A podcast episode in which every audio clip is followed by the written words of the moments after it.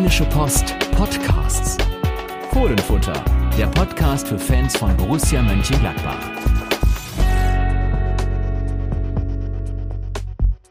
Da sind wir wieder mit einer neuen Folge des Fohlenfutter Podcasts. Äh, ich bin zurück aus dem kurzen Urlaub. Eine Woche war ich weg. Jetzt wieder am Mikrofon Carsten Kellermann und äh, nicht dabei heute Yannick Sorgatz, der wiederum in den Urlaub gegangen ist. Dafür aber absolut eine würdige Vertretung natürlich. Äh, Thomas Kuhlke. Hallo Thomas. Hallo Carsten, grüß dich. Und äh, Thomas, wir waren ja so frei und haben dich gleich mal nach Köln geschickt äh, zum Derby. Du hast uns da als Fohlenfutter Redaktion vertreten.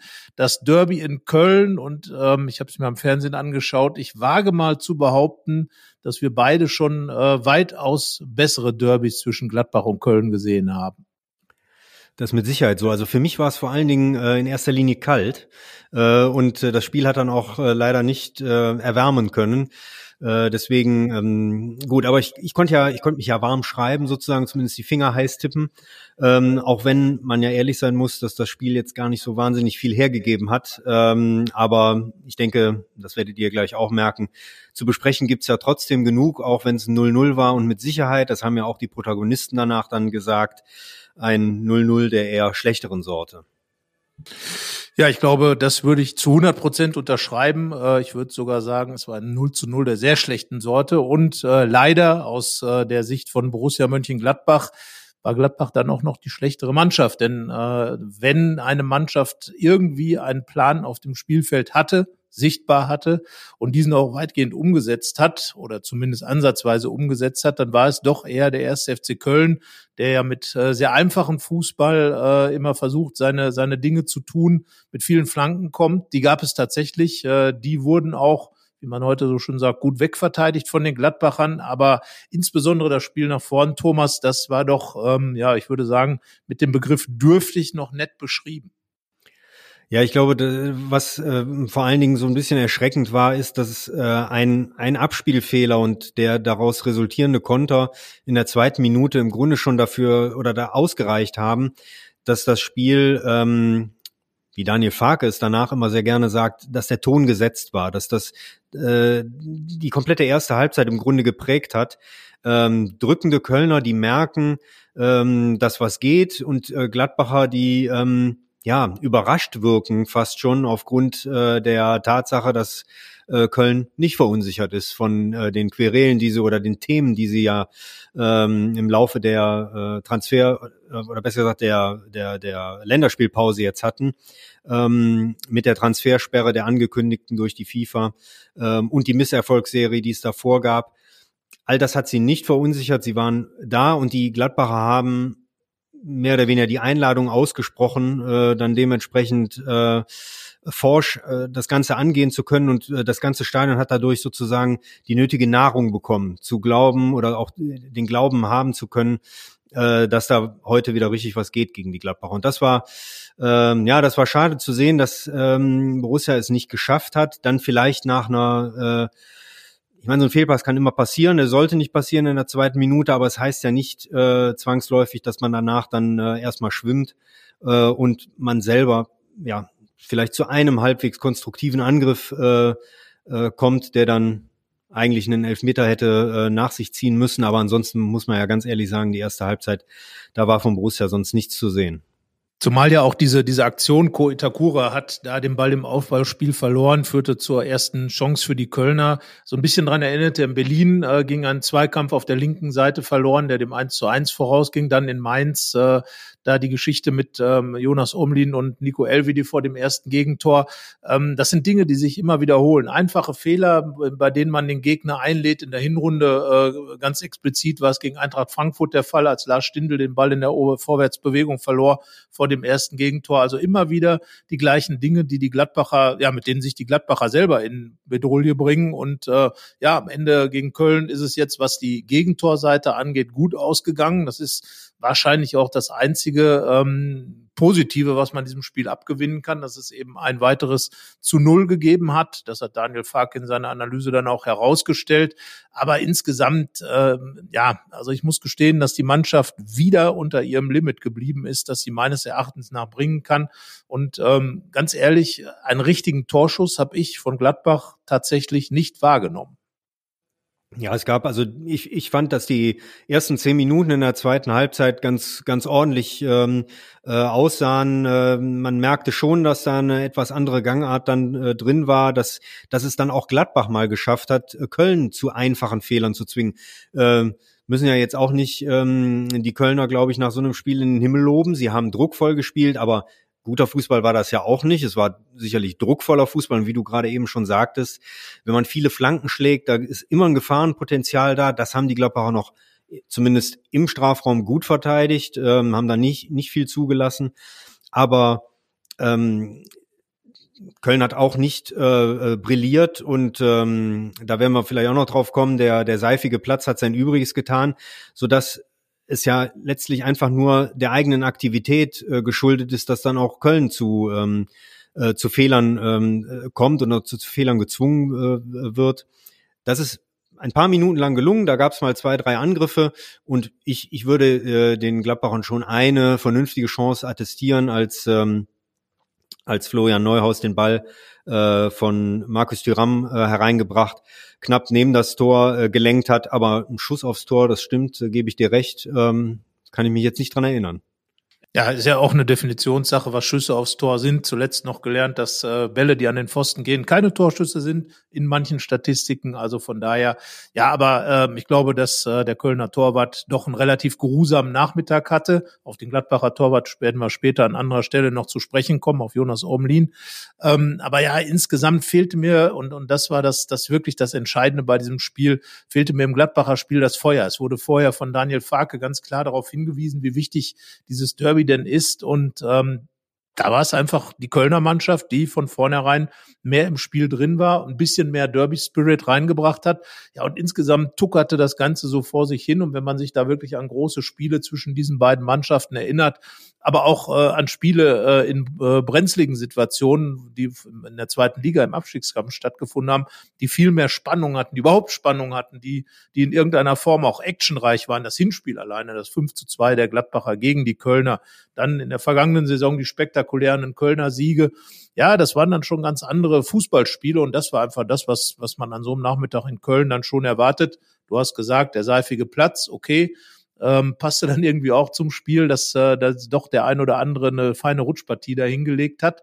Ähm, ausgerutscht ist am Ende keiner so richtig, aber naja, dieses 0 zu 0 äh, war dann eher was, über das sich die Kölner ärgern müssen und die Botschaft, finde ich, ist für Gladbach dann doch zu, zu, schon zu dünn.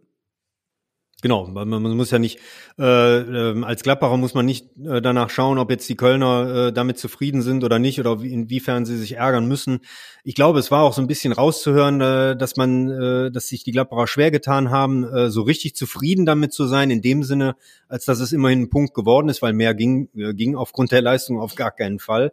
Das an sich war ja schon ein Erfolg, dass es, dass das äh, zu einem Punkt gereicht hat. Aber äh, es war schon zu merken, äh, zufrieden konnte man mit dem Spiel natürlich in keinster Weise sein. Ähm, da darf man auch nicht auf die auf die Viertelstunde vielleicht nach der Pause dann äh, allzu sehr verweisen oder eben vor allen Dingen und das haben sie das haben sie aber auch nicht getan, äh, zu sehr auf dem äh, Elfmeter rumzureiten, den es nicht gegeben hat nach einer Viertelstunde, Erwähnen darf man das durchaus, weil äh, das ist eine wichtige Szene. Aber ähm, dafür war es ja insgesamt ansonsten äh, viel zu dünn, was, was die Gladbacher nach vorne äh, gebracht haben. Insofern, Sie müssen sich vor allen Dingen damit beschäftigen, wie es sein kann, dass man dann so eine erste Halbzeit spielt. Das ist das Derby, es ist das erste Spiel nach einer Länderspielpause. Äh, ich denke schon, dass das noch äh, irgendwo in den Köpfen drin war, wie man aus der letzten Länderspielpause rausgekommen ist. In der, in der Hinrunde gab es ein 1 zu 5 beim Aufsteiger Werder Bremen und ich glaube, nach zwölf Minuten stand es 0 zu 3. So krass war es jetzt äh, ähm, am, am Sonntagnachmittag in Köln nicht, aber durchaus, wenn wir jetzt die ersten Minuten sehen, dass die Gladbacher kaum aus der eigenen Hälfte gekommen sind, dann muss ich eher sagen, da waren sie wieder nicht wach.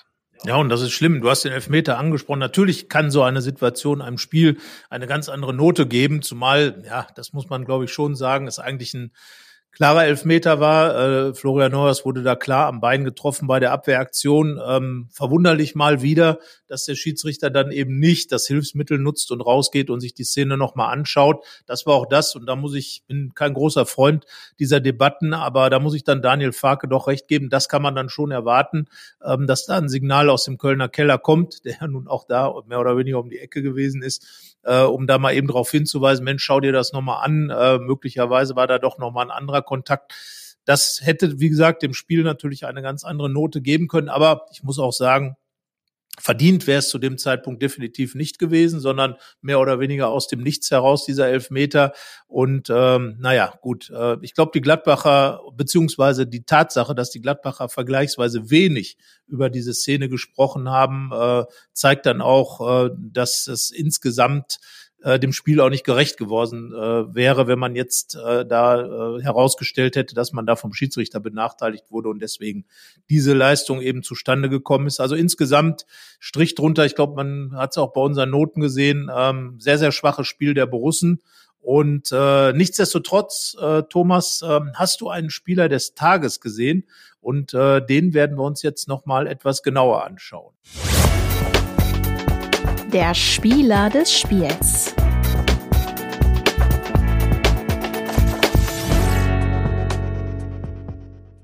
Ja, der Spieler des Tages der Borussen stand überraschenderweise oder gar nicht überraschenderweise bei so einem Spiel im Tor. Jonas Omlin äh, hat, wie ich finde, sein bestes Spiel als Borusse gemacht. Und ähm, ich habe zwischendurch tatsächlich einen Tweet abgesetzt während des Spiels. Und da habe ich reingeschrieben, Jonas Omlin spielt Ballbesitzfußball. Stimmt so, oder?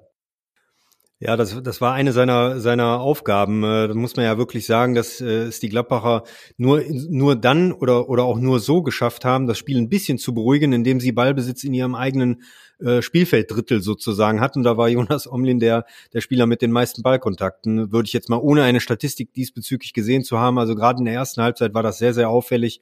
Ähm, da sich die Gladbacher schwer taten, überhaupt mal einen Ballbesitz in der gegnerischen Hälfte zu haben, ähm, war es dann eben meistens das eigene Drittel oder Viertel. Und äh, Jonas Omlin war die, die Anspielstation, Anspielstation schlechthin. Ähm, das war aber nur sein, äh, der, der, der Zweitjob sozusagen. Der erste Job war, ähm, die Flanken abzufangen, die vielen Flanken, die da äh, in den Strafraum gesegelt sind und eben natürlich auch ein paar Schüsse zu halten. Insgesamt fünf Paraden hat er gezeigt. Ähm, es ist richtig eingeordnet worden, sowohl von ihm selber, er wollte da seine Leistung auch nicht zu hoch äh, ähm, gelobt sehen, äh, als aber auch von, von Daniel Farke, der sagte, ähm, dass es jetzt keine Unhaltbaren gab, er musste jetzt keine Bälle aus, aus, dem, aus dem Winkel fischen oder ähm, eins gegen eins Situationen äh, irgendwo ähm, retten. Aber er hat äh, solide, gut gehalten, ähm, hat Ruhe ausgestrahlt und Sicherheit ausgestrahlt. Das ist in so einem Spiel dann ganz besonders wichtig, wenn die Nebenleute, die Vorderleute in dem Fall, ähm, immer mal äh, Unsicherheiten zeigen, dass er ähm, ein Ruhepol war diesbezüglich und äh, da gehe ich absolut mit dir äh, konform, dass es sein bisher bestes Spiel war und ich glaube, ihm ist es dann in dem Falle auch äh, sehr zu gönnen, dass es dann noch ein zu Null gab und nicht ähm, vielleicht trotz einer guten Leistung eine knappe Niederlage. Ähm, er kommt ja, ähm, das habe ich jetzt auch in einem Text geschrieben, der am, am Dienstag äh, erscheinen wird, auch äh, äh, in der Analyse immer sehr klar rüber, äh, sagt auch, wenn er, wenn er selber einen Fehler gemacht hat, so war es ja beim äh, 2 zu 2 gegen Werder Bremen, als er äh, eine Mitschuld trug an dem äh, zwischenzeitlichen 1 zu 1. Und äh, ich glaube, dass ihm, dass ihm so ein zu Null gut tut bisschen bitter an der ganzen Geschichte. Er hat jetzt äh, das zweite Mal, glaube ich, zu Null gespielt in, in seiner Gladbacher Zeit, in seiner noch kurzen. Und es war ein zweites, das zweite Mal ein Null zu Null. Äh, das heißt, äh, so, ein, so ein Sieg mit ohne, ohne Gegend, mit eigenem Gegentor, äh, das hat er noch nicht erlebt in Gladbach. bisschen Zeit ist ja noch, die Saison dauert ja noch an. Ähm, ja, du hast gesagt, deinen Text, den werden wir in den Show Notes natürlich verlinken. Heute ähm, ist Montagnachmittag, da wir aufnehmen ähm, am Tag darauf dann eben dieser Text bei RP Online äh, zu finden, dein Text über Jonas Omlin, der ja, finde ich auch, also immer klare Ansagen macht, ähm, auch kein Blatt vor den Mund nimmt, finde ich, dafür, dass er erst so kurz da ist, auch wirklich schon einen guten Blick äh, für die Probleme Problemzonen in der Mannschaft hat und auch sich traut, diese Dinge anzusprechen. Also ich glaube, er hat schon Potenzial als, als Typ in der Mannschaft zu wachsen und ähm, äh, glaube ich auch äh, jemand zu sein, der bei den Fans gut ankommt. Aber natürlich ist sein Hauptjob das Bälle halten. Äh, das hat er auch gesagt, als wir im Interview mit ihm zusammengesessen haben. Und äh, ja, das hat er getan in Köln. Ich fand gerade diese Eins gegen eins Situation, glaube ich, gegen Davy Selke war es am Anfang, ganz wichtige Aktion. Da hat er gut gestanden, hat den Winkel gut zugemacht. Ähm, zwei Flugparaden, äh, die wahrscheinlich spektakulärer aussahen, als sie am Ende gewesen sind. Aber ähm, man hat ja auch schon solche Bälle im Tor landen sehen. Und äh, dann das 0 zu 1 gegen diese Kölner aufzuholen, das wäre, glaube ich, bei den Nehmerqualitäten der Gladbacher eher schwierig gewesen. Von daher Jonas Omlin, unser Spieler des Spiels, äh, beim 0 zu 0 im Derby beim ersten FC Köln einem, würde ich mal sagen, relativ belanglosen Spiel, dem wir jetzt vielleicht auch den Rücken kehren und uns ein bisschen mal mit dem beschäftigen, was dieses 0 zu 0 denn jetzt für die Saison bedeutet. Wir hatten ja vor dem Spiel ähm, in der Länderspielpause unsere, äh, wir als Fohlenfutter-Team, also mit Yannick Sorgatz, mit Hanna Gobrecht äh, und wir beide unsere Tipps abgegeben. Und äh, ja, dabei spielte das Derby ja durchaus eine, eine besondere Rolle Du, äh, ja, wer jetzt von uns beiden näher dran war, weiß ich nicht. Ich habe auf Gladbacher 2 zu 1 Sieg getippt. Du, glaube ich, auf eine Niederlage der Gladbacher in Köln. Ja, was sagt uns jetzt dieses 0 zu 0 der Borussen aus deiner Sicht, Thomas? Ja, das ist, glaube ich, eine gute Frage. Das stellen sich die Borussen, diese Fragen stellen sich die Borussen, glaube ich, auch.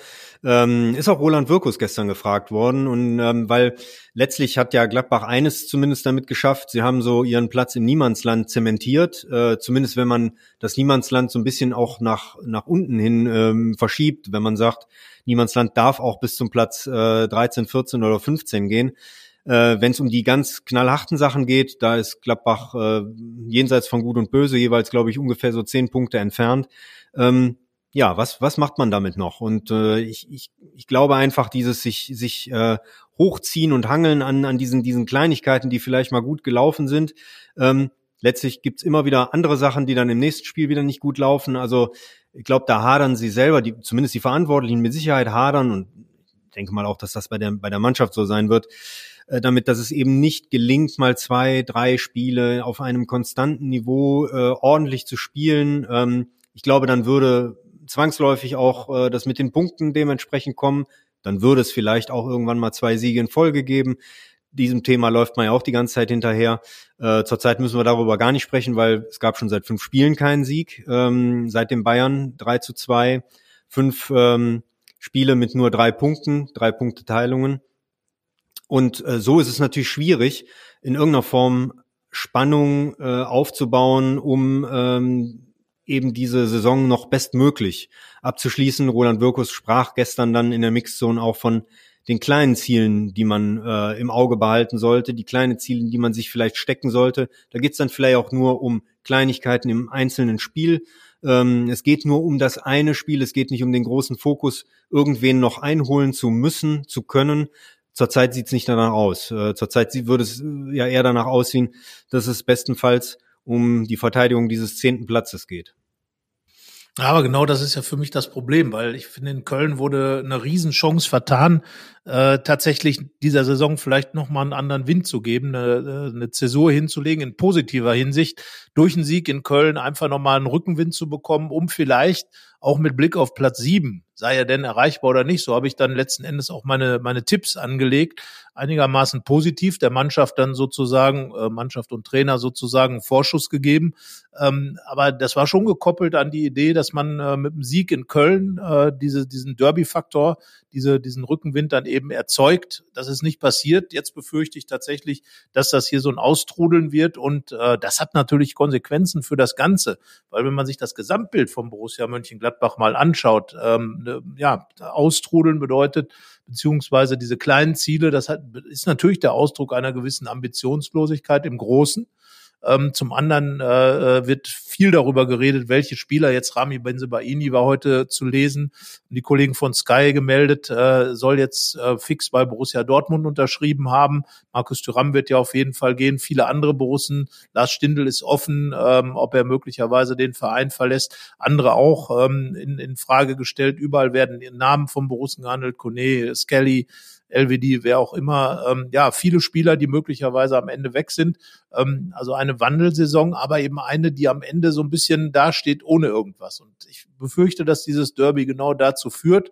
Und das Derby selber war ja genauso auch angelegt, in einer gewissen Blutleere. Äh, es fehlte einfach das Feuer, das ich mir wirklich erhofft hatte in diesem Spiel. Und von daher war es eben nicht nur für mich, sondern wenn man sich dann so durch die äh, sozialen Netzwerke scrollt und so ein bisschen mal die Wut auch rauszieht, sondern äh, sich wirklich die, die äh, konkreten äh, äh Aussagen der Leute mal ansieht, ja, dann ist das wirklich eine Riesenenttäuschung, weil doch am Ende sicherlich mehr drin gewesen wäre, auch wenn viele Dinge nicht so einfach sind, ähm, dass man zu Hause so viele Punkte hat liegen lassen, dass man auch so ein Spiel in Köln ganz einfach über sich ergehen lässt, ohne was zu tun. Und ich finde, das ist das Ärgerliche an dieser Saison.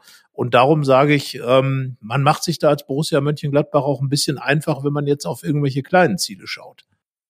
Ich gebe dir da absolut recht. Man muss ja auch mal sehen, äh, dass die Wolfsburger im Grunde mit ihrem 2 zu 2 am Samstagnachmittag gegen den FC Augsburg einem auch so ein bisschen die, die Vorlage gegeben haben, zumindest auch wieder die Einstelligkeit in den Blick nehmen zu können. Hätte Gladbach jetzt gestern in Köln gewonnen und würde dann erfolgreich sein Heimspiel gegen Wolfsburg äh, bestreiten, dann wäre der, zwei, der neunte Platz zumindest nur noch äh, zwei Punkte dann entfernt. Dann wäre man, was das angeht, wieder voll im Geschäft. Natürlich, äh, da, da müssen wir jetzt auch nicht groß drüber diskutieren, da äh, äh, das ist jetzt kein Riesenziel natürlich, aber trotzdem an so etwas kann man sich äh, entlanghangeln und dann gebe ich dir auch recht, wer weiß, wie nah der achte oder siebte Platz sogar vielleicht nochmal rücken kann. Ähm, letztlich haben es die Leverkusener ja genauso gemacht, äh, sich nach und nach nach oben zu, äh, zu krabbeln. Die äh, standen, glaube ich, im Oktober noch hinter äh, Gladbach und äh, jetzt sind sie enteilt. Äh, also insofern ähm, und dieses Gefühl zu haben, dass da mehr drin ist, so verpasste Chancen irgendwo hinterher zu trauern, das haben wir ja im Grunde jetzt dann auch das dritt, die dritte Spielzeit in Folge und ähm, dann wird es eigentlich so unter dem Kontext her so richtig ärgerlich. Genau, und das, das ist eben das. Daniel Farke zieht ja mal die Parallelen zu den vergangenen Spielzeiten und ähm, einmal waren es ein paar Sekunden, die gefehlt haben, als äh, Max Kruse noch das Tor für Union Berlin gemacht hat. Und selbst in der vergangenen Saison war es am Ende ja noch mal so, dass man am Ende Europa näher war als der Abstiegszone, in der man ja laut Daniel Farke äh, doch verdammt lange Zeit verbracht hat. Ähm, nun steht man da irgendwo zwischen, äh, ja, zwischen Baum und Borke und weiß nicht genau, wo man hin will. Aber ähm, ja, das Problem ist einfach, dass dieses etwas verpasst zu haben Gefühl, das ist einfach da und das übertüncht vieles von dem, was aufgebaut werden sollte, weil sich einfach nichts daran geändert hat. Kann, es ist ein neuer Trainer da, es war ein neues äh, Gefühl da, es war ein gutes Gefühl im Trainingslager, dass man wieder am Tegernsee verbracht hat, Aufbruchstimmung und jetzt, tja, also Aufbruchstimmung würde ich das nicht gerade nennen, was, was jetzt in diesen Wochen passiert. Und du hast ja gesagt, fünf Spiele ohne Sieg seit dem Bayern-Spiel. Äh, das ist schon eine sehr, sehr dünne Ausbeute, wenn man sich dann auch mit Verlaub und allem Respekt die Gegner anschaut. Da hätten wir, glaube ich, schon etwas mehr äh, Output erwartet und auch zu Recht erwartet. Äh, deswegen kann ich die Fans auch verstehen. Wir kriegen natürlich wieder massig böse Zuschriften äh, von, von den Fans, ähm, äh, jeder Altersstufe im Grunde genommen, äh, von denen, die seit über 60 Jahren Gladbach-Fans sind, aber auch von Jüngeren dann eben in den sozialen Netzwerken, wo zu lesen ist, äh, dass eben einfach diese große Enttäuschung da ist, weil diese Mannschaft mit Sicherheit mehr könnte als das, was sie dann bringt. Und gerade in solchen Spielen fragt man sich halt, wieso können die einen da das Gefühl zumindest vermitteln, äh, äh, um alles äh, zu kämpfen. Und das ist ja, du hast es ja gesagt, 0 zu 0 kann ja auch eine ganz andere Botschaft haben. Aber diese Botschaft war halt ein 0 zu 0 ohne Inhalt. Das ist dann zu wenig. Und äh, ja, wenn das für den Rest der Saison die Botschaft ist, dann, äh, wie sagt man so schön, Prost Mahlzeit, ähm, dann wird man nicht mehr viel erwarten können. Dann wird das so ein Hin- und Her-Dödeln sein. Äh, die Wolfsburger werden mit Sicherheit hierher kommen am kommenden Sonntag. Wir kommen auf das Spiel gleich nochmal expliziter zu sprechen ähm, und, und wollen hier gewinnen. Äh, äh, garantiert, weil sie ihre Chance immer noch sehen, Leverkusen abzufangen. Und keine der Mannschaften ist ja so stabil. Und das ist, glaube ich, das, was da noch hinzukommt. Genau, keine ist so stabil und trotzdem ähm, gibt es ähm, 15, 16 Teams, für die es äh, um richtig noch was geht. Äh, zurzeit, wenn wir uns die Tabelle anschauen, äh, sind es eventuell eben Borussia Mönchengladbach und der SV Werder Bremen, bei denen man sagen kann, ja, die sind, die sind tatsächlich irgendwie so zwischen gut und böse. Ähm, äh, die, die könnten äh, das Ganze relativ entspannt sehen. Alle anderen, für die geht's noch um richtig was. Also das heißt, sie werden die Gladbacher werden noch häufiger auf äh, Teams treffen, die genau das vorleben werden, was die Kölner jetzt beispielsweise gemacht haben, was die Bochumer im Heimspiel gegen Gladbach gemacht haben, was Darmstadt 98 im Pokal gegen Gladbach gemacht hat, eben alles reinzuwerfen, was man hat. Das ist vielleicht spielerisch limitiert. Da kann sich Gladbach äh, letztlich immer schön hinstellen und sagen, wir haben die größere individuelle Klasse. Aber wenn dann die Aktivität auf dem Feld äh, beim Gegner zu sehen ist und nicht bei der äh, bei den Gladbachern, dann werden diese Spiele so laufen, wie sie jetzt gelaufen sind. Da muss man ja dann tatsächlich wirklich sagen, dass das 0-0 ein, äh, ein Top-Ergebnis ist, ähm, wenn man sich dann vor Augen führt, wie die anderen äh, Spiele, die ich gerade genannt habe ähm, und e-, auch eben schon mal genannt habe, mit dem 1 zu 5 in Bremen, ähm, wie die gelaufen sind. Also die Gladbacher, äh, die können sich gar nicht erlauben, äh, auch nur ansatzweise, das, äh, das würden sie auch niemals sagen, dass sie das tun, aber äh, dass sie das jetzt, dass sie da irgendwas jetzt äh, austrudeln lassen, weil ähm, die Gegner äh, werden ihnen ähm, keine Spielkontrolle schenken, die sie gerne hätten, keine, keine Stru mehr Struktur geben. Sie wissen ganz genau, wie sie gegen Gladbach spielen müssen, damit eben Gladbach Probleme bekommt. Das ist bekannt mittlerweile. Ähm, und das ist, das ist auch eine Prüfung. Und äh, da muss, muss die Mannschaft jetzt, egal wie die, wie die Mannschaft vielleicht im nächsten Jahr auch aussieht, wie viele Spieler aus dem Stamm im nächsten Jahr äh, dabei sein werden, das ist trotzdem jetzt die Pflicht der Borussen, ähm, sich dem zu stellen und äh, bessere Lösungen zu finden, als das in Köln der Fall war und auch häufig genug schon in der laufenden Saison.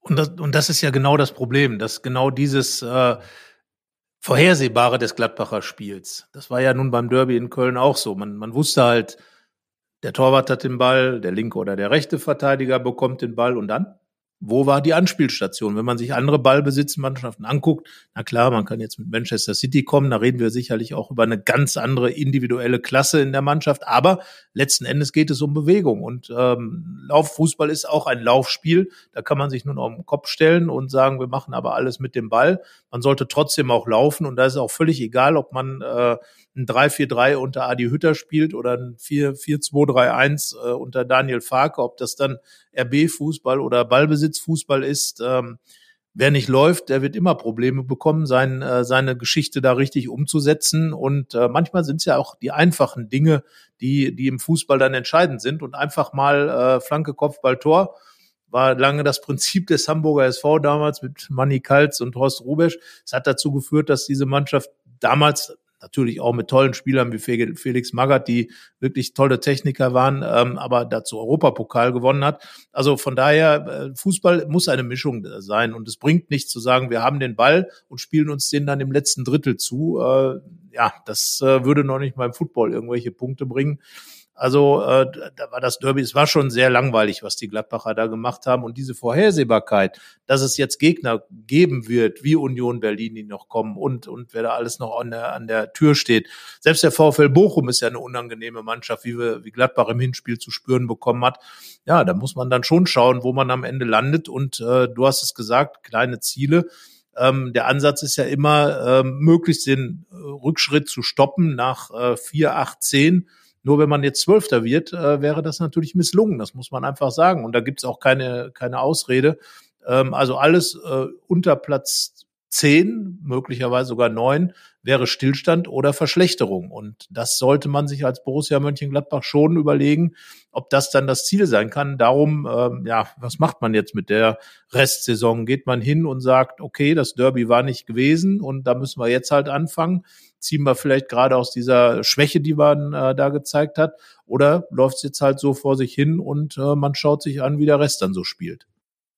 Ja, ich glaube, der, äh, der Trott, der sich, der sich so ein bisschen da ähm, äh, ja schon seit längerem eingeschlichen hat, das wäre fatal, wenn man äh, das Gefühl als ähm, Gladbach-Beobachter, Gladbach-Fan hätte, dass sich das jetzt bis zum Ende der Saison so durchzieht, weil ähm, äh, ja, auch davon geht eine Botschaft aus und ich glaube, äh, wie ich eben schon sagte, unabhängig davon, wie sehr sich der Kader verändern wird, das nehmen die Fans dann schon mit ins neue Jahr, weil sie genau wissen, dass ein ganzes Jahr vergangen ist, ohne dass sich wahnsinnig viel getan hätte. Ähm, klar, man hat eine Neuausrichtung bezüglich des des Spielstils und dass das alles vielleicht nicht ähm, innerhalb von ein, zwei Monaten äh, so, so läuft, wie, wie man sich das vielleicht auch vorstellt. Ähm, damit können die Fans ja auch gut leben. Das ist überhaupt kein Problem, glaube ich. Es geht eben um die Bereitschaft, um ähm, um den, um den nötigen äh, Willen, äh, den man auf dem Platz sehen muss. Und da geben halt die Gladbacher zu häufig ähm, ja den den Kritikern den Nährboden, glaube ich, durch durch ihre Art, wie sie spielen. Genau. Und äh, das ist dann eben das Problem, weswegen ja also bestenfalls im Moment gerade Stillstand vorherrscht. Viele äh, Fans sehen es natürlich dann doch noch weitaus negativer. Ein gewisser Fatalismus äh, ist ja dem normalen Durchschnittsgladbach-Fan irgendwie in die Wiege gelegt. Das wissen wir auch. Also von daher, ähm, der Verein steht jetzt nicht kurz vor der Auflösung, sondern es ist einfach eine sportlich wirklich nicht besonders zufriedenstellende Phase. Und man muss eben schauen, dass man jetzt für die Zukunft auch ähm, äh, die Geschichte dann irgendwo in der Hand behält und nicht zu sehr ähm, im, im Niemandsland eben untergeht. Und von daher jeder Tabellenplatz, das hat Daniel Farke auch nochmal gesagt, ähm, ist wichtig, auch mit Blick auf die Abschlusstabelle. Also gibt es durchaus noch Anreize, da etwas zu tun. Und ja, der Gegner, der jetzt am Sonntag kommt, der VfL Wolfsburg, ähm, ist ja einer, den, ähm, ja, der mit einer von denen ist, die dann eben wahrscheinlich auch weniger haben, als er gerne hätte äh, unglaublich gut ins äh, neue Jahr gestartet mit, mit hohen Siegen ähm, und hat erstmal alles weggespielt, dann äh, eine Durchstrecke gehabt, äh, sich jetzt wieder gefangen. Also macht im Grunde das Gleiche wie die Gladbacher. Es ist ein Auf und Ab und steht dann auch gleich in der Nachbarschaft, hat einige Punkte mehr, aber eben auch nur einen Platz mehr ist näher dran an Europa, will dieses Ziel auch noch erreichen, ist auch klar formuliert mit Nico Kovac und äh, ich würde ganz einfach sagen, da kommt wieder mal ein unangenehmer Gegner auf die Gladbacher zu. Ja, absolut. Das ist ähm, eine Mannschaft, die bei, dem, bei der man, da gebe ich dir recht, auch nie so vorher hundertprozentig weiß, was kriegt man jetzt von, von ihr. Ich, ich kann mich erinnern bei diesen hohen Siegen, äh, dass sie, dass sie da auch das, das Spiel, das Matchglück hatten, dass sie immer mit der ersten Chance auch in, in Führung gegangen sind, aber dann auch extremst äh, effektiv waren, äh, eiskalt wirklich waren. Ähm, so kommen dann auch mal hohe, hohe Ergebnisse zu, zustande, die wahrscheinlich in der damaligen äh, Situation auch immer so ein bisschen ähm, ja, nicht, sie waren nicht überbewertet, aber sie waren ähm, wahrscheinlich auch, sie haben nicht ganz das wiedergespiegelt, was, was sich auf dem Platz äh, getan hat. Ich glaube, das erste war ja sofort das 6-0 gegen Freiburg, wo sich die Freiburger auch nachher angeguckt haben, äh, was ist denn hier eigentlich passiert. Und genau im, im umgekehrten Fall ist es mit Sicherheit auch bei dem einen oder anderen negativen Ergebnis der vergangenen Wochen ähm, gewesen. Grundsätzlich kann man sagen, Wolfsburg, äh, da ist so eine gewisse Grelligkeit äh, vorhanden, äh, eine, eine hohe Intensität im Spiel. Ich glaube, sie gehören zu den Teams und ich glaube, das ist ja auch etwas, was äh, Nico Kovac Teams immer äh, gegeben war, dass sie sehr laufstark in, im Sinne von Sprints, von intensiven Läufen ähm, dass sie da vorne, vorne dabei sind. Das ist ja etwas, was den Gladbachern, muss man ja ganz ehrlich sagen, komplett abgeht. Und ähm, das ähm, gut zu handeln, dort gut mit umzugehen, das wird mit Sicherheit eine der großen Herausforderungen äh, am kommenden äh, Sonntag für die Gladbacher sein. Gelingt es ihnen, so wie das jetzt beispielsweise, wenn man jetzt mal das positivste Beispiel rausnimmt aus der laufenden Saison, gelingt es so, ähm, so gut aufgestellt zu sein, ein so gutes Positions- und Laufspiel zu haben wie gegen ähm, RB Leipzig, als es hier ein 3 zu 0 zu Hause gab. Da hat man immer Antworten darauf gefunden, egal äh, ob man ähm, gepresst worden ist, äh, ob man ob man irgendwo Druck hatte. Es gab Anspielstationen, es gab einen ähm, es gab auch einen Plan. Und das wird interessant sein zu sehen, ob äh, die Gladbacher in der Lage sind, in der derzeitigen Situation, Daniel Fark hat gestern davon gesprochen, dass ähm, so mit den ersten Aktionen, mit den, mit den ersten Ballverlusten, dass dann so die Selbstsicherheit im eigenen äh, Ballbesitz äh, abhanden gekommen ist. Darf ja eigentlich bei einer so spielstarken Mannschaft nicht nach ein paar Minuten passieren, ist passiert. Ähm, dass sie da wach sind, dass sie da da sind. Ähm, wenn das gelingt, dann glaube ich, ähm, ist auch Wolfsburg ein nicht so starker Gegner, als dass es nicht ähm, mal wieder zu einem Sieg reichen könnte. Aber das ist, glaube ich, eine Grundvoraussetzung. Das ist einer der Schlüssel, äh, die es am äh, kommenden äh, Sonntag geben muss. Naja, die Gladbach haben sich ja im Hinspiel ein bisschen vorgemacht, haben ja da wirklich erst gut ausgesehen, haben am Ende dann noch eine Führung abgegeben, wie des Öfteren in dieser Saison, aber da sicherlich auch eines der Auswärtsspiele gemacht, das zu den besseren zählte. Und äh, sie wissen also, wie man es gegen Wolfsburg machen kann. Nico Kovac ist ja sozusagen der Erfinder der, äh, des Eintracht Frankfurt Fußballs, mit dem die Gladbacher ja auch immer ihre Probleme hatten. Von daher und, und Spieler wie Maximilian Arnold stehen ja dann auch für eine gewisse, du hast es Grelligkeit genannt, würde ich, würde ich so unterschreiben. Und äh, das sind immer Spieler gewesen, die den Gladbachern gar nicht geschmeckt haben. Aber nochmal, auch die Wolfsburger sind äh, ja ein bisschen dievenhaft unterwegs in dieser Saison. Ähm, äh, auch so eine Two-Face-Mannschaft, von denen es ja einige in dieser Saison in dieser Bundesliga gibt. Also von daher ist sicherlich äh, Gladbach da ähm, aufgrund des Heimspiels, würde ich schon sagen, auch ein bisschen in der Favoritenrolle auch äh, wenn es zuletzt die Spiele nicht gewonnen hat. Wolfsburg, ja, du hast auch schon erwähnt, nur 2 zu 2 zuletzt zu Hause gegen Augsburg. Ein Rückstand auch da aufgeholt. Ähm, also Comeback-Qualitäten haben die Wolfsburger, das äh, muss man ihnen dann lassen. Also äh, normalerweise, so wie wir jetzt hier erzählen, äh, müssten wir gleich, wenn wir zu unseren Tipps kommen, wahrscheinlich auf ein Unentschieden wetten. Aber wir schauen noch mal und widmen uns zunächst vielleicht mal den Herrschaften, die für Gladbach die Geschichte richten sollten ähm, und machen unseren äh, wohlbekannten Aufstellungstipp. Aufstellungstipp.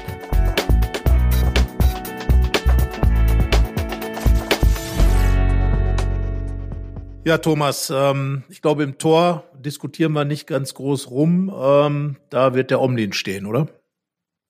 Ja, ich glaube, das können wir schnell abhaken.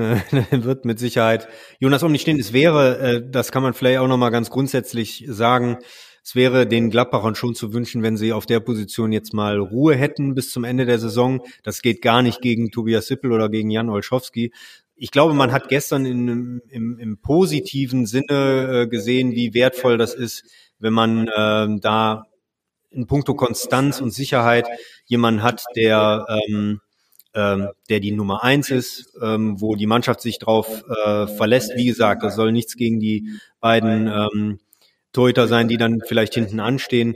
Ähm, aber sowas gibt Sicherheit und ich glaube, ähm, Jonas Omlin, wenn er sich jetzt nicht verletzt, ist er natürlich Gladbachs Nummer eins bis zum Ende der Saison. Und ähm, da brauchen wir, da können wir gerne äh, jetzt schon zur Viererkette kommen. Da könnte es ja eventuell ein bisschen konträrer werden. Ja, dann schieß mal los. Was ist das Konträre an der Geschichte? Stark. Wahrscheinlich, äh, ich könnte mir vorstellen, wir haben uns ja jetzt gar nicht groß äh, ähm, diesbezüglich äh, abgesprochen.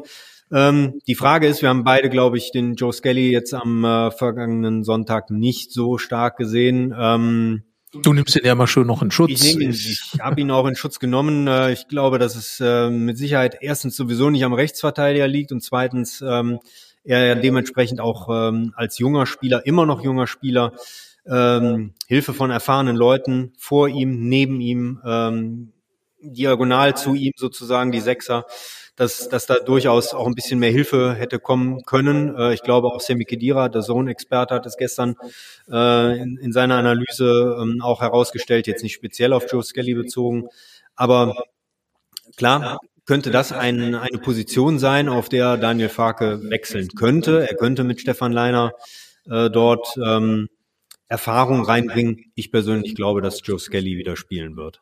Ja, da bin ich, glaube ich, eher an den Liner, denn äh, der hat natürlich was, äh, du hast, wie gesagt, eben von Grelligkeit gesprochen. Das ist ja das, was, was Stefan Leiner insbesondere auszeichnet. Und äh, die Frage ist ja auch, äh, wie geht es dann über die Saison hinaus weiter? Ähm, es gibt einen Vertrag mit, mit äh, Stefan Leiner, es gibt natürlich auch einen Vertrag mit Joe Skelly. Leiner hat jetzt auch mal in einer Zeitung in Österreich in seiner Heimat angedeutet, dass er mit seiner Situation extrem unzufrieden ist und sich durchaus äh, dann auch vorstellen könnte, wenn die Umstände sich nicht ändern, möglicherweise einen neuen Weg zu gehen. Joe Skelly wird sehr umworben in, in, äh, von dem einen oder anderen Club, könnte also einer sein, über den Borussia Geld generieren kann. Also ich bin mal gespannt, äh, wie sich dieses Thema dann entwickelt. Ähm, entscheidend ist aber, dass Stefan Leine einfach diese Erfahrung reinbringt. Und äh, Joe Skelly ist doch einige Male in seiner Zweikampfführung sehr übertölpelt worden, er hat sich da sehr einfach und da finde ich es auch Jugendlichkeit nicht unbedingt äh, die Entschuldigung. Er hat viel Bundesliga-Erfahrung schon gesammelt für einen jungen Spieler und da muss man ein bisschen stabiler sein. Vielleicht mal eine kleine Denkpause. Deswegen sage ich Stefan Leiner. Und daneben Ko Itakura. Jetzt könntest du natürlich sagen, gilt ja das gleiche wie für den für den für den äh, Skelly. Itakura zuletzt äh, etwas, äh, sagen wir mal, indisponiert äh, in Teilen, aber ich glaube, ähm, so wie Daniel Farke von ihm spricht und äh, über ihn nachdenkt oder denkt, wird da nichts passieren.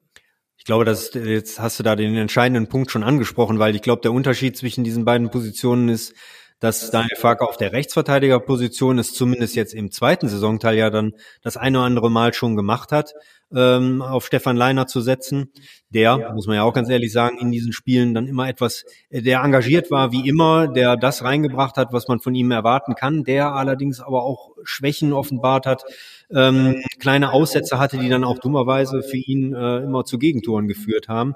Aber jetzt, wir wollen ja weiter in die, in die, in die Mitte schauen.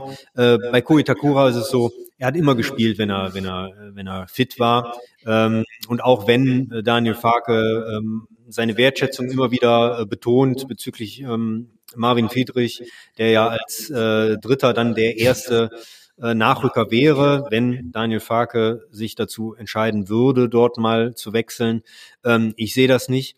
Ich äh, sehe allerdings auch, dass Koitakura jetzt so ein bisschen die Rolle äh, zurzeit übernimmt, die der ähm, Nico Elvedi ähm, zuletzt häufiger hatte, die derjenige, der dann so die die gröberen die, die gröberen Patzer unterlaufen. Das hat äh, Nico jetzt in den letzten Wochen auch eher wieder abgestellt. Also er macht den sogar den etwas stabileren Eindruck. So habe ich das auch letzte Woche mal in Text ähm, äh, beschrieben ohne jetzt zu glänzen, aber äh, er spielt zumindest solide in den, in den vergangenen Wochen und Ko Itakura ist derjenige, dem dann ähm, ja auch mal eher leichte Fehler unterlaufen, Abspielfehler, das war auch äh, gegen Bremen schon ein, zwei Mal der Fall. Aber ich glaube, er wird spielen, er wird mit Nico Elvedi die Innenverteidigung ähm, äh, besetzen, muss man ja auch nochmal sagen, äh, da, da gebe ich äh, Daniel Farke recht, in der Strafraumverteidigung war ähm, Gladbach gestern gut und das lag auch an, ähm, nicht zuletzt natürlich an Koitakura und äh, Nico Elvedi. Ja, also äh, bei den hohen Bällen insbesondere haben beide natürlich auch ihre Stärken. Äh, ich glaube auch nicht, dass äh, Nico Elvedi rausgehen wird und ich glaube auch, dass Rami Benzebaini auf der linken Seite spielen wird. Da machen wir vielleicht schnell einen Haken dran. Äh, er wird also jetzt nicht trotz der Dortmund-Gerüchte aus dem Kader gehen. Ähm, dafür äh, hat er dann auch eine zu hohe Wertschätzung bei, bei Daniel Farke. Und jetzt kommen wir ins defensive zentrale Mittelfeld. Manu Kone hat seine zehnte gelbe Karte gesehen und wird deswegen fehlen. Und äh, da gehe ich jetzt einfach mal hin und stelle das System um. So. Und zwar würde ich jetzt Christoph Kramer, äh, da Julian Weigel ja nach wie vor fehlt, als einzelnen Sechser aufstellen und äh, dann äh, zusammen mit äh, Neuhaus und äh, Hofmann eine Doppel-Acht aufstellen. Die ist altbekannt. Äh, beide können dann äh, gegen den Ball auch äh, zum Sechser werden. Das heißt also, man hat dann in der Rückwärtsbewegung eine relative Stabilität im zentralen Mittelfeld mit einer Dreierreihe und offensiv hat man dann zwei Spieler, die mit ihren tiefen Läufen und tiefen Pässen ganz gut das Spiel initiieren können. Also das wäre jetzt meine Idee. Man könnte das Fehlen Kones dafür nutzen, mal was auszuprobieren. Ja, das können, das ist durchaus äh, möglich. Ich, ich würde sogar so, so weit gehen, dass es jetzt letztlich auch aus der Struktur, äh, die ähm, Daniel Farke ja bisher bevorzugt mit dem äh, 4-2-3-1, da heraus in die offensive Rolle dann ja auch so ein bisschen so zu wechseln. Und äh, Florian Neuhaus ist ja dafür prädestiniert. Das ist für mich sowieso eher nicht so der klassische Zehner. Für mich ist das ähm, auch natürlich nicht der klassische Sechser, aber er ist genau dieses Mittelding, diese der, der, der, der Typ, und ich fand, das war bei seinem Tor gegen Bremen wunderbar zu sehen, ähm, der äh, das Gespür hat, eben nachzurücken, äh, diesen, diesen Raum zu sehen. Da muss ich, die, diese Lücke schließe ich noch bei dem, bei dem Konter und ähm, äh, da, da kriege ich den Ball nochmal. Ähm, er hat unter Marco Rosa als Sechser äh, sechs Tore geschossen ähm, in einer Saison. Ähm, ich kann mir das sehr gut vorstellen mit den mit den zwei Achtern. Das war ja das, was äh, was vor vor Jahren schon äh, sehr sehr erfolgreich war. Ob er, ob äh, Daniel Farke, ähm, sagen wir mal, dort das System wechselt, ich glaube eher, dass es ähm, dass es dann so eine, so eine, so eine fließende Geschichte ist. Ähm, ich glaube, grundsätzlich ähm, sind die Gladbacher immer dann stark, wenn ähm, auch Hofmann, genauso wie Lars Stindl, der, den es gestern auch immer wieder mal in die Mitte gezogen äh, hat, der ja ähm, eher so im 4 äh, 2 3 1 auf der auf der linken Offensivseite spielt, aber das ist halt nicht seine klassische Position. Die Klapper haben keine klassischen Flügelspieler, ähm, zumindest nicht in ihrer ersten Elf. Und ähm, ich glaube, da das Zentrum vielleicht sozusagen ein bisschen zu überladen und dort den Wolfsburgern wehtun zu wollen, Ähm, das sehe ich auch so. Und da spielt natürlich jetzt Florian Neuhaus eine mehr oder weniger noch wichtigere Rolle. Manu Kune fehlt. Äh, er muss dieses, diese Lücke in dem Sinne schließen. Das kann er, das kann er vielleicht jetzt nicht, er ist jetzt nicht dieser dynamische Typ, aber er ist auch der Typ, der äh, genau, der den Ball treiben kann, der den Ball nach vorne bringen kann, entweder durch sein Passspiel oder auch durch mal ein Dribbling und ähm, der eben nachrücken kann. Und da ist er sogar, das ist jetzt dann der Vorteil gegenüber Manu König, auch noch selbst torgefährlicher. Ähm, ich glaube aber, er spielt Doppelsechs, klar, als offensiverer Part, dementsprechend neben Christoph Kramer oder so gesehen halb vor ihm. Ähm, Jonas Hofmann ist auch gesetzt. Jetzt geht's ein bisschen darum, wer spielt Zehner für Florian Neuhaus? Ja, also äh, ich mache gleich mal eine Doppelzehn. Du hast gesagt, das Zentrum überladen äh, würde ich dann auch tun. Und zwar würde ich das tun mit äh, Alassane Player und Hannes Wolf die beide dann sozusagen als äh, agieren. Wolf ein bisschen über Rechtsplayer, bekanntermaßen über links, weil Stindel, finde ich, auf dieser linken Position, wo er immer spielt, einfach nicht den Zugriff aufs Spiel hat, äh, dann ins, ins Zentrum zieht und da dann äh, nicht überladen wird, sondern äh, überfüllt wird. Und das führt dann dazu, dass gar nichts mehr geht. Von daher würde ich jetzt mal in Hannes Wolf eine andere Art Spielertyp reinbringen, der natürlich fußballerisch nicht so brillant ist, aber dadurch, dass man Hofmann, Neuhaus, Kramer äh, und Player auf dem Platz hat, ähm, und äh, da hat man dann eben diese, diese Doppelzehn noch mit einem anderen Typen, der unter Umständen auch mal den einzelnen Stürmer Markus Thüram unterstützen kann. Dann hätte man situativ auch mal eine Doppelspitze und äh, das äh, wäre für mich eine, eine Sache, die man mal ausprobieren kann. Also eine Doppelzehn davor Markus Thüram. Die Flügel äh, wären dann sicherlich äh, von, von äh, Hofmann und auch Wolf, der mal ausweichen kann, gut zu besetzen. Also da wäre für alles was dabei. Und äh, man würde die Wolfsburger, glaube ich, da treffen, wo sie am anfälligsten sind, nämlich durch die Mitte. Ist mit Sicherheit ein spannender Ansatz, weil du jetzt zwei Namen ins äh, Spiel bringst, äh, auf die man natürlich kommen kann. Äh, wir müssen ja einen Spieler reinbringen, dadurch, dass Manu Kone fehlt. Ähm, sie beide aber zu bringen, weil es letztlich ja zwei Spieler sind, die in den letzten Wochen ähm, nicht wirklich viel Spielanteile hatten. Alassane Player ist so ein bisschen die Leistung in Leipzig zum Verhängnis geworden, der verschossene Elfmeter und dann ähm, das verhängnisvolle, die verhängnisvolle Grätsche im eigenen Strafraum, die dann auch noch zu einem Leipziger Elfmeter geführt hat. Ähm, seitdem nur noch Ersatz. Ähm, die letzten Spiele nur von der Bank gekommen und da dann auch immer relativ spät. Jetzt in, in Köln äh, hat er gerade mal zehn Minuten Spielzeit äh, bekommen, obwohl auch schon vorher im Glapperer Spiel wenig zusammenlief im Offensivspiel. Und äh, noch etwas krasser mit Sicherheit äh, Hannes Wolf, dem bei dem man das Gefühl hatte, ähm, er hat jetzt ein Bein in die Tür bekommen oder einen Fuß in die Tür, wie man so schön sagt. Ähm, hatte drei Spiele von, von Beginn an und seitdem aber auch kaum Spielminuten. Äh, deswegen bin ich ein bisschen skeptisch, ob jetzt beide miteinander spielen. Ich, ich sehe das auch so. Gerade Hannes Wolf könnte natürlich auch mit Läufen in die Tiefe da ähm, neben Markus Thüram eine gewisse, äh, eine gewisse Erfahrung erzeugen und mit äh, Alassane Player gäbe es einen Spieler, ähm, der diese Spitzen ja auch einzusetzen weiß oder diese Offensivkollegen. Das kann wiederum aber auch äh, Lars Stindl. Ich tendiere dazu, ähm, dass Lars Schindel eben halt nach innen rückt, da wo er auch eben dementsprechend gefährlicher ist als jetzt von der von der halblinken Seite, sagen wir mal. Das wiederum ist äh, das Kerngebiet seit längerer Zeit jetzt schon von Alassane Player.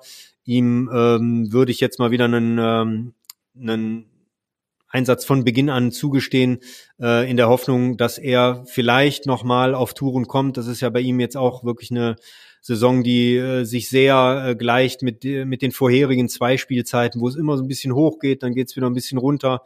Ähm, Im ersten Saisonteil hat er sehr geglänzt durch seine Vorlagen, aber er ist deutlich im Minus, wenn es darum geht, äh, eigene Treffer ähm, beizusteuern. Äh, nur ein Tor aus dem Spiel heraus. Ähm, da, da muss mehr kommen. Ähm, aber ich glaube, er hätte jetzt äh, mal wieder eine Chance ähm, verdient. Er hat so viel Potenzial. Ähm, das sollte nicht brach liegen. Also ich, ich würde sagen, Stindl und Player äh, dann vorne, Mitte und links. Ich würde sagen, dass die Wahrscheinlichkeit, dass dein äh, Aufstellungstipp zustande kommt, größer ist, weil Daniel Farke ja doch sehr systemtreu treu ist und äh, selten einmal wirklich die Grundformation ändert. Natürlich während des Spiels, das wissen wir auch, ähm, gibt es da immer wieder Anpassungen und situativ äh, und in der realen Formation sind da natürlich Verschiebungen drin. Das ist ganz klar. Aber es gibt nun mal eine Grundformation, eine Startformation. Darüber haben wir gerade geredet und äh, ja, mal sehen. Also spannende Ansätze, äh, mit auch für Daniel Farke natürlich, der doch einige Alternativen hat. Äh, vielleicht Viele Fans kritisieren ja, dass immer sehr spät wechselt ähm, an der Stelle, aber äh, sich dann doch mal Gedanken macht, das eine oder andere zu verändern. Wir werden sehen am äh, Sonntag. Wir beide werden ja dann auch im Stadion sein. Und jetzt noch die äh, letzte Frage äh, im, äh, in diesem Podcast, der jetzt circa fünf Minuten in der Nachspielzeit sogar schon ist. Ähm, wie geht's denn aus? Also wir haben ja eben, nach dem, was wir gesagt haben, müssten wir eigentlich auf ein 2 zu 2 kommen. Also wir haben ja äh, vor der oder jetzt während der Länderspielpause haben wir ja mal durchgetippt. Ähm, macht man ja so während der Saison sonst auch nicht, aber wenn dann wenn es dann so Richtung Endsport geht, haben wir haben wir uns haben wir das ja letztes Jahr auch gemacht. Ähm, ich ähm, hatte eben das Gefühl, ähm, dass die Gladbacher eher ein bisschen schwer aus dieser Länderspielpause kommen. Äh, das 0 zu 0 äh, in Köln war jetzt sozusagen fast besser als, als also ich habe ja, ich habe ja sogar auf Niederlage getippt, muss ich ja gestehen in Köln. Ähm, Wolfsburg, ja, ich habe auf Unentschieden getippt. Da bleibe ich jetzt auch bei. Ich glaube, es gibt ein 1 zu 1. Ähm, ich weiß jetzt nicht, ob ich da mit dir auf einer Wellenlänge liege, weil, äh, wie eben schon gesagt, beim Derby waren wir ja ein bisschen auseinander. Ja, äh, ich meine, das ist ja mal die Frage, wenn man jetzt Tipps gemacht hat, darf man sich davon abwenden. Ich habe gerade mal hier mein, in meinem Blöckchen gesucht und äh, tatsächlich meine Tipps gefunden und da steht ein 2 zu 1 für die Gladbacher gegen Wolfsburg. Die Basis dieser Idee war allerdings ein 2 zu 1 Sieg der Gladbacher in Köln. Aber ich bleibe jetzt einfach mal dabei bei diesem 2 zu 1. Äh, es gab ja schon öfter knappe Siege zu Hause gegen Wolfsburg. Und äh, du hast ja auch eben schon ein bisschen rausgearbeitet oder wir haben zusammen rausgearbeitet, dass eben Wolfsburg auch keine unbesiegbare Mannschaft ist. Also sage ich, es geht 2 zu 1 für die Gladbacher aus und ich lehne mich jetzt mal aus dem Fenster und sage, Alassane Player schießt sogar mal wieder ein Tor. Aber das sind Details, äh, die wahrscheinlich, wenn das Ergebnis stimmt, die Fans nur am Rande interessieren werden. Ähm, wir werden es sehen. Wie gesagt, wir beide werden am Sonntag, Ostersonntag, im Stadion sein und über das Spiel berichten und ähm, hautnah erleben, wie auch dann die Stimmung im Stadion ist nach diesem 0 zu 0 im Derby und äh, bin mal gespannt, ob es irgendeine Reaktion der Fans gibt. Es gab ja nach den vergangenen Saisons oder in den vergangenen Saisons, während der vergangenen Saisons öfter mal Reaktionen nach schlechten Derbys. Schauen wir mal, was, äh, was jetzt kommt. Auf jeden Fall kommt der VfL Wolfsburg und äh, auf jeden Fall werden wir beide dabei sein. Und äh, für heute würde ich sagen, äh, am Wochenende ein sportverbundenes Vergnügen und äh, für heute tschö. Ja, hat mich gefreut, wieder dabei zu sein. Danke dir. Mehr bei uns im Netz www.rp-online.de